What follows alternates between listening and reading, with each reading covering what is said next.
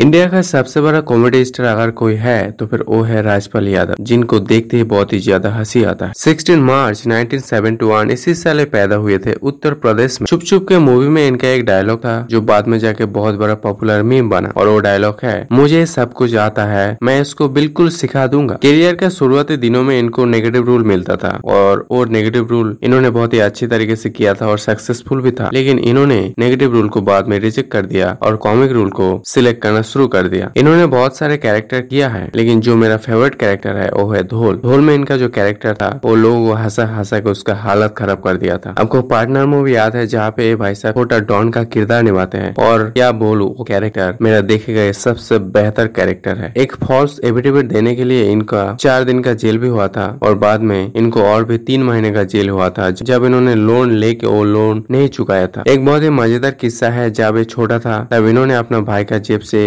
1 रुपया लिया और एक टिकट खरीदा। जब इसका भाई को पता चला तो वो बहुत इसको डांटा, लेकिन कुछ दिन बाद जब उस टिकट का रिजल्ट आया तो इनको 65 रुपीज लॉटरी में मिला और उससे 50 रुपीज से अपने भाई को दे दिया। 10 रुपया का टिकट फिर से खरीद लिया और 5 रुपया एक खुद का जेब में रखा और खुद को राजा समझने लगा।